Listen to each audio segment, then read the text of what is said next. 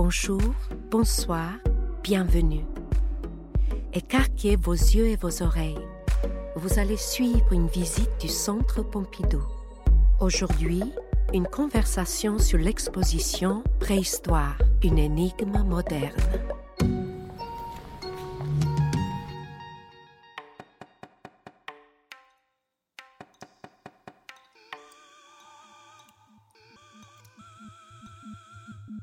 Non mais on va rester enfermé ici combien de temps Comment ils ont pu nous oublier Moi qui suis claustrophobe, me voilà coincé au fond d'une grotte. Pire, un facsimilé de grotte. Je suis peintre, pas géologue.